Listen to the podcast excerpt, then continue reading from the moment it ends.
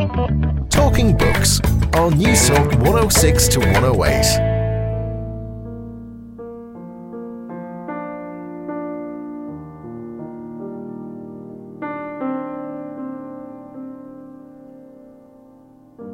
I think the restaurant helps us understand inequality in a in a way that we usually don't understand it. Uh, you know, you, if you buy your new smartphone, uh, then you're going to realize, you know, that somewhere in a, in a mine in Africa, you know, people are going to be exploited because, you know, for the, you know, the things that go into your smartphone. You buy a new, you know, a T-shirt or a pair of jeans. You know, people in Bangladesh are going to suffer because your jeans or new, new T-shirt is going to be, you know, very cheap. But that's all, you know, thousands of miles away. You could ignore this, right? If you're in a restaurant, um, you, you know that the people separated from you just by a door in the kitchen are, are probably going to be, you know, working very hard, you know, sweating, toiling away. They're not going to be well paid. You know, the, the cheaper the restaurant is, and most people want cheap restaurants, uh, the less money they're going to get paid in the kitchen. And so you know, inequality, uh, I think, is something that the restaurant shows us. Um, and it, just it, it, sums it up. And it's like a mirror um, where you see the, the inequality of our society, and that's what makes it so so important. Sharp knives, of course, are the secret of a successful restaurant. The words of British novelist, essayist, and journalist George Orwell from his memoir, down and Out in Paris and London, published in 1933. Hello, how are you? And you're very welcome to Talking Books. I'm Susan Cahill. It's lovely to have your company this evening. Well, on tonight's show, we're going to delve deep into the hot, dirty and complex world of the restaurant business with author, cultural historian, and critic Christoph Ribbat, whose latest book, In the Restaurant Society in Four Courses, has just been published by Pushkin Press, where Christoph argues. Behind the kitchen door, there are breadline wages, incidents of physical violence, and immigrants without papers who are mirthfully exposed to the whims of their employers. So, how important is a restaurant to cultural history? What makes for the perfect meal? And what exactly is techno emotional cuisine?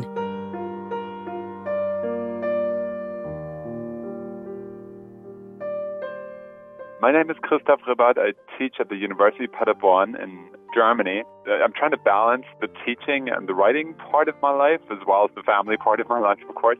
And uh, when I'm writing, what I'm curious about is really, well, cultural history, but really the cultural history of the everyday. So, so what's going on in places like restaurants, on the street, uh, on basketball courts.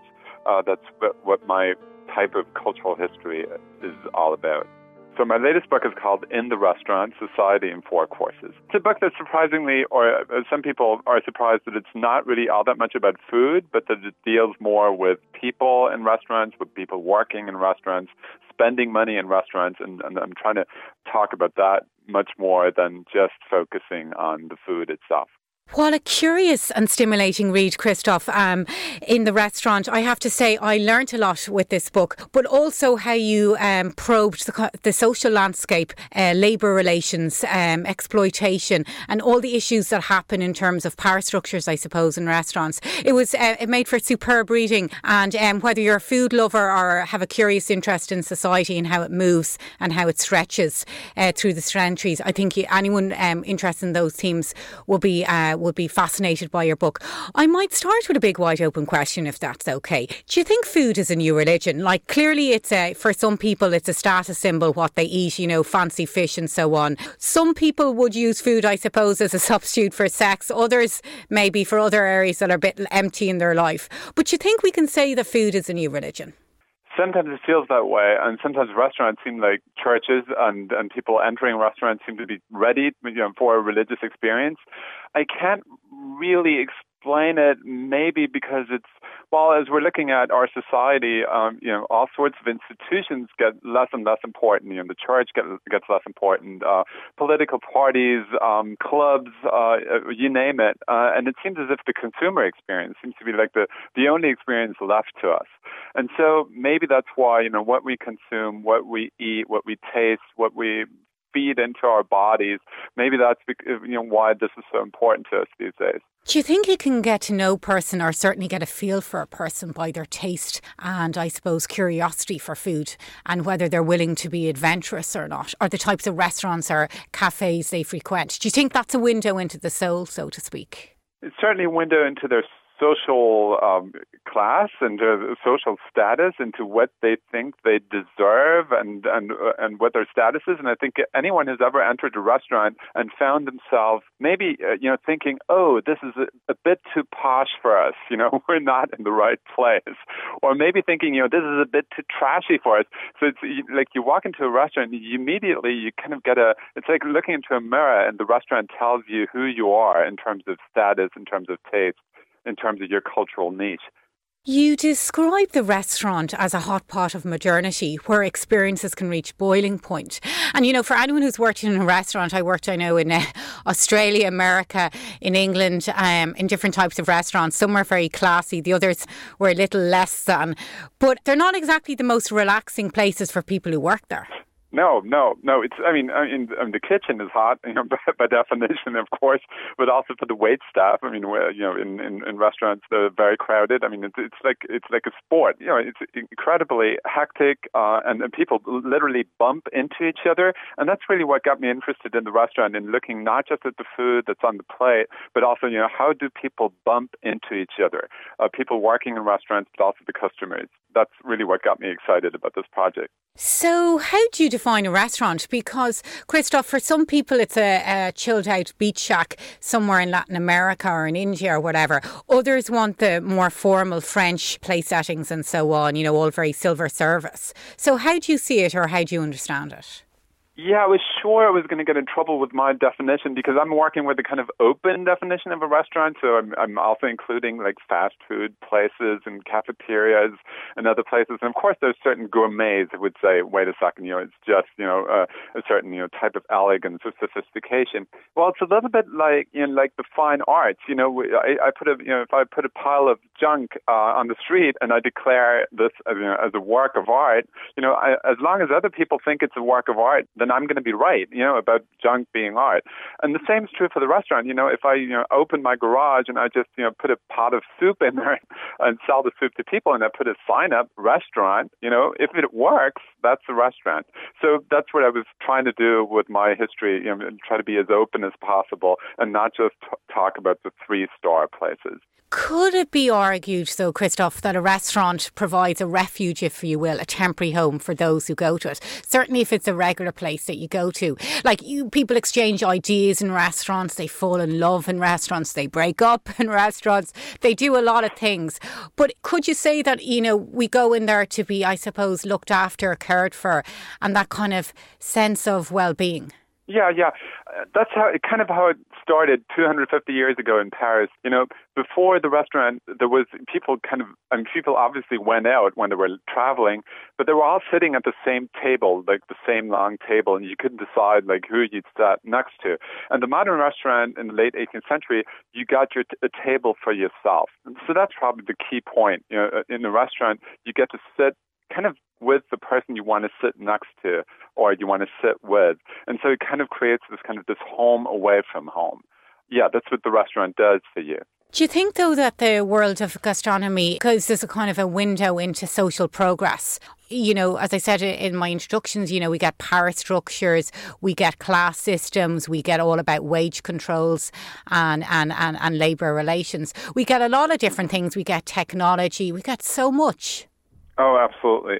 You know, one of the most uh, surprising and really the, uh, one of the saddest facts that I've found out that in the luxury uh, restaurants around 1900, cooks uh, they had a life expectancy of about 40 years, and many of them died of malnourishment. You know, the cooks in the restaurants.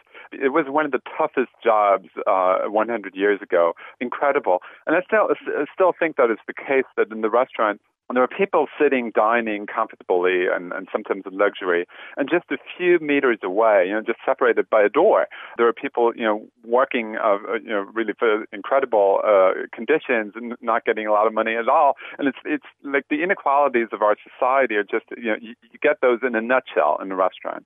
So, can you describe for me maybe, let's say, um, a restaurant in, let's say, France or Germany or whatever in the late 19th century? Like, who was going into them? Obviously, those who had a bit more money than than most. But how exclusive were they, and and what did people do? Well, for sure, the restaurant and the luxury hotel, those, that was like the place for the for the moneyed elite. And the strange thing was that wherever you went, whether in England or Germany or France or the United States, you always got the same food. so it was kind of dependable, but also must have been very boring. And there was a lot of uh, flambeing going on. So uh, yeah, you know, the waiter would always set something on fire for you. That was sort of the luxury hotel restaurant around 1900. And then it changed as the 20th century began, as you know, the middle classes had a little bit more money to spend. More and more restaurants would develop for people who were you know, not the select few. I found it very interesting um, when you mentioned that, you know, in the first um, or the early restaurants, that people didn't actually eat that much. It wasn't cool or seen as socially advantageous, let's say, to look a bit hungry and to eat everything on your plate. That they kind of nibbled away uh, and so on, but nothing major. Yeah, in the in the very first restaurants, you get a, you really this tiny bowl of soup, and that was it. And uh, you know, imagine you know this was in Paris, late 18th century, and people were going hungry, like on the streets. You know, people were just you know yearning for bread, and they started the revolution just for bread, right? But the the elite was sitting in these restaurants and just know, a little bit of soup, not more, because they were so dainty and so fragile, and, and that's what made them, you know, look like the the elite. So you went to the restaurant in order to show how privileged you were. You bring up a very interesting lady um, in the book. Um, I think her name was uh, Frances Donovan. She wrote The Woman Who Waits, and she was quite the pioneering sociologist. And she was the first person to do a scientific investigation about waitresses. And she looked at the, you know, the waitresses, their identity, their kind of status within society, their sexuality, all different types of stuff. She had a very tough life, and you know, she seemed to have always been on the margins. So, can you talk to me a little bit about her and how? How important her work is to cultural history. Oh, she, she's wonderful. I really fell in love with her as I was writing her story. Well, she was a very bad waitress and a very good writer, and and that combination was was wonderful because she she started working in a in a Chicago restaurant, and she got fired all the time because you know she would spill soup and other you know on guests and she would crash into other waitresses and not re- really a very bad waitress. But her observations on what's going on in a restaurant and how how waitresses work and how they're always also selling themselves kind of as as uh, you know sexual presences in the restaurant. And she made these wonderful observations and wrote this really really the first modern study of the waitress which is a wonderful though forgotten book. Um, um, it's just a wonderful window into, into the modern city, into you know Chicago, the hustle bustle of, of, of the big city in the early 20th century. And she, she was just a wonderful observer. Why do you think it is so, Christoph, that, you know, whether it's a field of sociology or whether it's a field broad based academia, didn't think it was worthwhile looking at the role of the waitress in society and what she or he was doing? Why do you think that is, that they were kind of almost systematically ignored from areas related to how society moves and develops? It doesn't seem to make sense.